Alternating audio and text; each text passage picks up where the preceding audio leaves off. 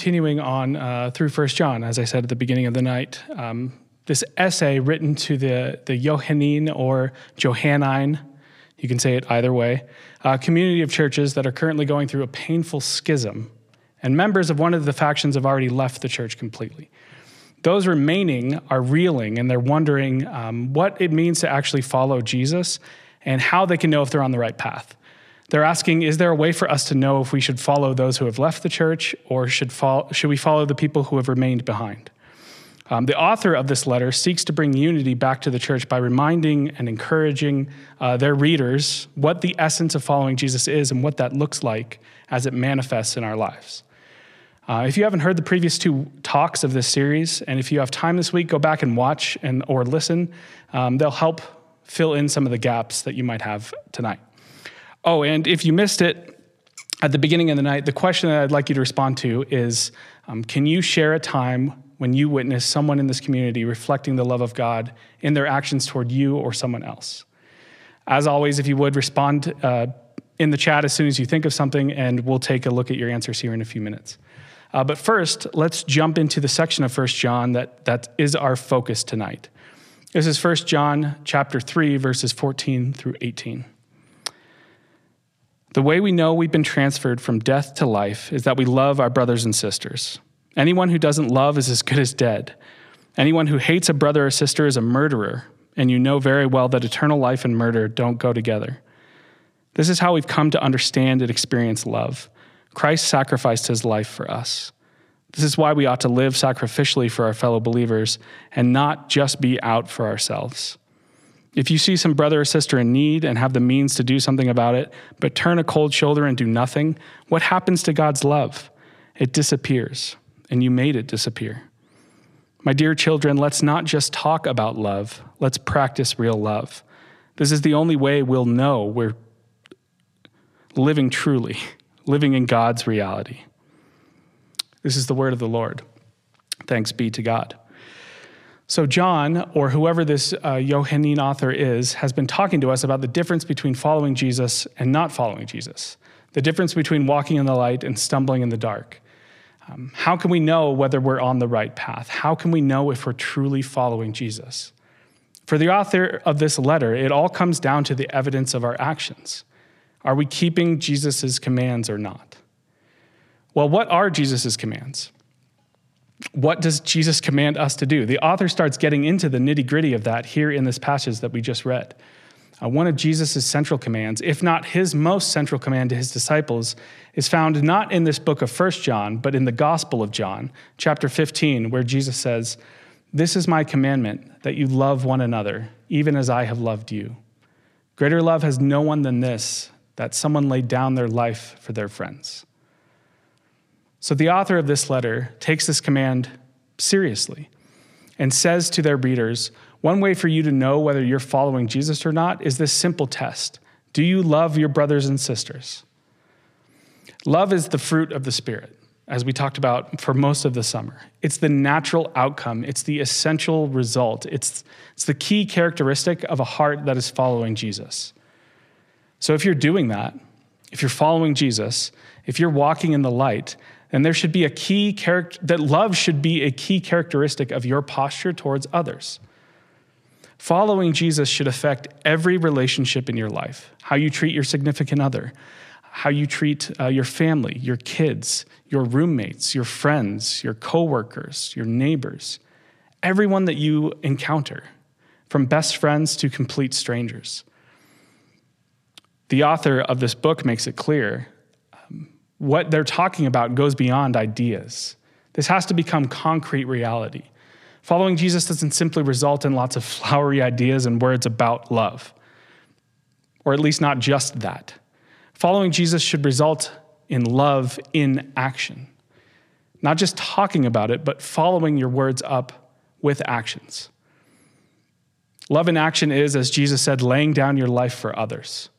But this doesn't have to mean literally dying for someone although it does mean that, laying your life down for someone is putting someone before yourself. As the author of 1 John alludes to, love in action so often takes the form of generosity. Seeing someone in need and using any resources we have to meet that need. That's love in action. If you see a brother or sister in need and you have the resources to help meet that need, but you do nothing, then you don't love, and you're probably not following Jesus. It's that simple. I want to talk to you about a, a, few of the many examples that I've seen of this kind of generous love in this community recently. The kind of love we're talking about is, is Lauren Grant driving over eight hours around the Denver metro area to bring our, our all of our kids um, movie night gift bags. It's the Beatlers uh, getting a crew and materials together to completely rebuild the fence of a recently widowed young mother, or figuring out how to help their neighbor get a new roof. It's Keeley being a consistent friend and mentor to kids in foster care through CASA. It's Nate Gallenbeck uh, volunteering his time to help run these live streams with Jay and I. It's the Reinhardts and the Waits adopting kids into their families. Talk about laying down your life for someone. It's the Galutzis adopting Reina, which Let's just take a moment to celebrate. Uh, Nate, Brandy, and Ali Galuzzi are adopting Raina into their family forever tomorrow, which is exciting. Can we just give them all a hand? I know it sounds really lame with just me clapping by myself here, but it's all I can do. So clap, scream, shout wherever you are. The Galuzzis are adopting Raina tomorrow. Uh, we first met Raina at our Royal Family Kids uh, summer camp several years ago. Um, and it's been so fun having her back around the community this past year or so. And I'm, I am so excited for her and the Galutzis to become forever family in less than 24 hours. Um, we love you, Galutzis, all four of you. Uh, these are all fantastic examples, um, which are beautiful and wonderful and deserve all the celebration in the world. But the, the kind of love we're talking about is not just these big things, it's also simple, uh, everyday ways that we can show love to one another. It's in the simple thank you card that one of you sent me recently. It's uh, many of you asking how you can be praying for me and my family lately. Uh, it's the text or phone call from your friend or, or family member just checking in to see how you're doing. It's handing food to someone begging on the side of the road. It's cleaning up your mess before your parents ask you to. It's shoveling the snow off your neighbor's sidewalks or driveway, even when they refuse to ever return the favor. Let's look at some of the examples that you've all been sharing in, in the chat here. I've been very excited about this all day. Keeley said a member of TNL once gifted me a laptop when I needed it to help facilitate a job transition. Uh, Bobby Reinhardt, so many people have invested so many hours in our family, babysitting, mentoring, bringing meals, providing respite, listening, praying. Uh, Nate said, being there when my last relationship ended abruptly, uh, Carrie Strohmeyer mentioned what I mentioned earlier about Lauren bringing all of our kids goodie bags. She had to drive all over Denver, and it took her two days and like at least eight hours. Nikki, Nikki Joe shared people uh, paying, you all paying extra during when we used to have community dinners here together so that other people didn't have to pay. Uh, Sherry uh, sharing a story of Nate and Brandy inviting her into their home group and how that group of people really um, came around her in a really difficult time. Nikki Joe shared a story about uh, people continually remembering something hard in her life every year, the anniversary of it, and continuing to check in with her. Brandy uh, can think of countless conversations with friends over, over cups of coffee and life struggles and joys. I I have had so much coffee with all of you. Um, it's, that's a weird thing to think about. I've had coffee, the cumulative result of the coffee dates that I've had with all of you have changed my life. And that's, that's a simple act of love, sharing time with someone. And then lots of cheers for the Galutzis and for Lauren Grant. Thank you all for, for responding to those. Um, we have a really amazing community, and so many of you are so generous in showing love to each other. So thank you. Um, what we're talking about is all these acts of generosity, from grandiose to simple. All acts of reaching out in love to meet the needs of someone as you see them is what's in view here. But at the same time, I want to be careful and make something very clear here about what this text doesn't say.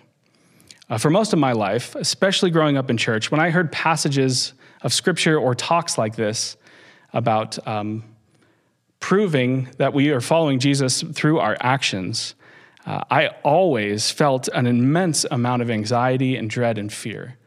No matter what I felt, um, I felt the message was that I'm failing. I never felt like I was following Jesus, or at least um, never felt like I was doing it well enough for him to be happy with me. So I'd hear talks like this and feel like I had to go out and try to be as loving as possible to as many people as possible to prove that I was, in fact, following Jesus. What I took away was kind of fake it till you make it. If I could make the external actions of my life mirror those of someone truly following Jesus from the inside out, maybe that would mean I was okay. You know what I mean? Loving others is the natural outcome of following Jesus. That's the sequence of events. Follow Jesus, which leads to love. But I would try to reverse engineer it and love others to prove that I was following Jesus, rather than doing the difficult and scary work of surrendering to God's loving grace, rather than addressing my unresolved sins before and with God, rather than actually giving God my heart and trusting. Um, I try to earn a new heart by doing good things to make God happy and hope that that was enough to earn God's approval and enough to quell my anxiety, and hopefully, if I'm honest, also enough to make everyone around me think that I must really be someone on the right path. So, if you're at all feeling this way after hearing this tonight, let me assure you trying to reverse engineer this, trying to fake this, never works. We can fake being loving for a short period of time. But even when we have surrendered to Christ, even when we are following Him, um, and loving others originates from the overflow of God's love for us, it's still difficult extremely difficult at times, and none of us do it perfectly. It's almost impossible to do it consistently and well when we're faking it. It's hard to pretend like we're walking in the light when we're actually stumbling in the dark. This is what John is getting at. And then when we inevitably fail at faking it, we feel even more defeated and even more ashamed and even more lost than we did before. All we do is convince ourselves more and more that we're broken that we're messed up, that there's something wrong with us, that we're incapable of loving others, and therefore we're probably not lovable ourselves.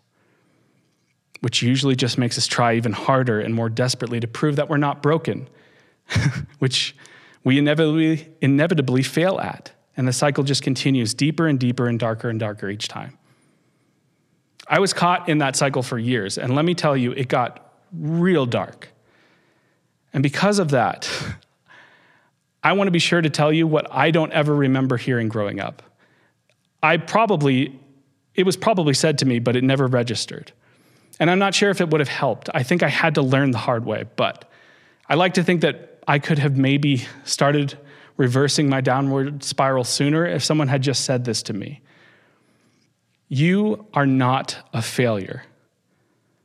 God already loves you. God is not disappointed in you. God is trying to invite you in, to draw you closer to Him.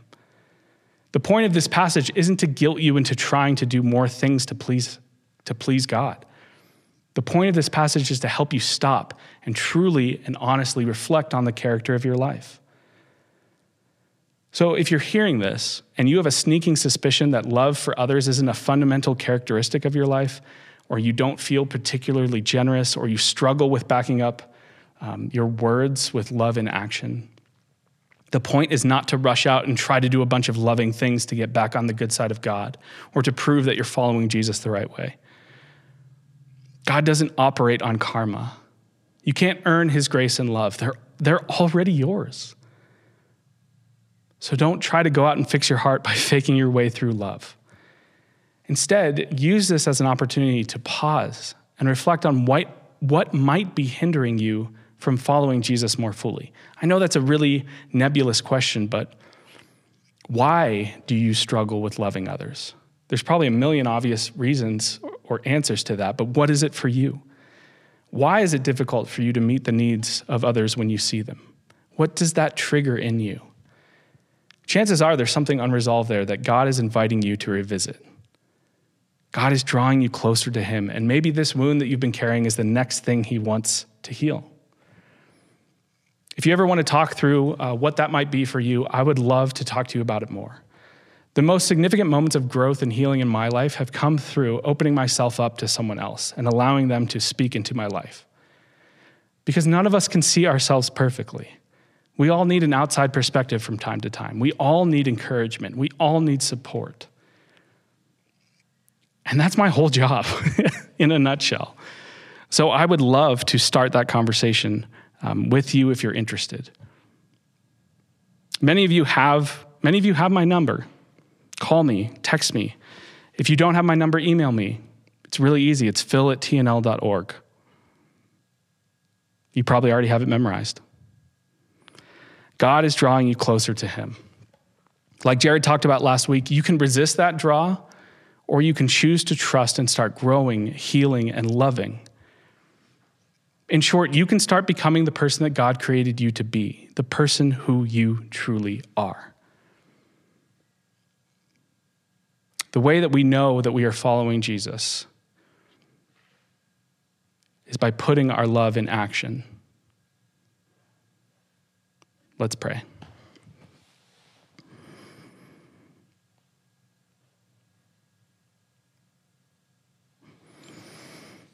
God, I feel like I have prayed this maybe billions of times at this point. And I hope to pray it billions more in my life. But um, God, thank you that we don't have to earn, we don't have to earn your love.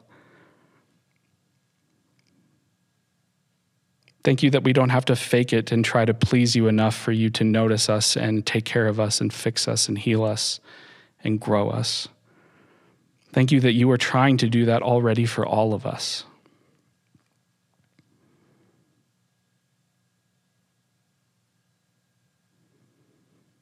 God, thank you for people in this community who have reminded me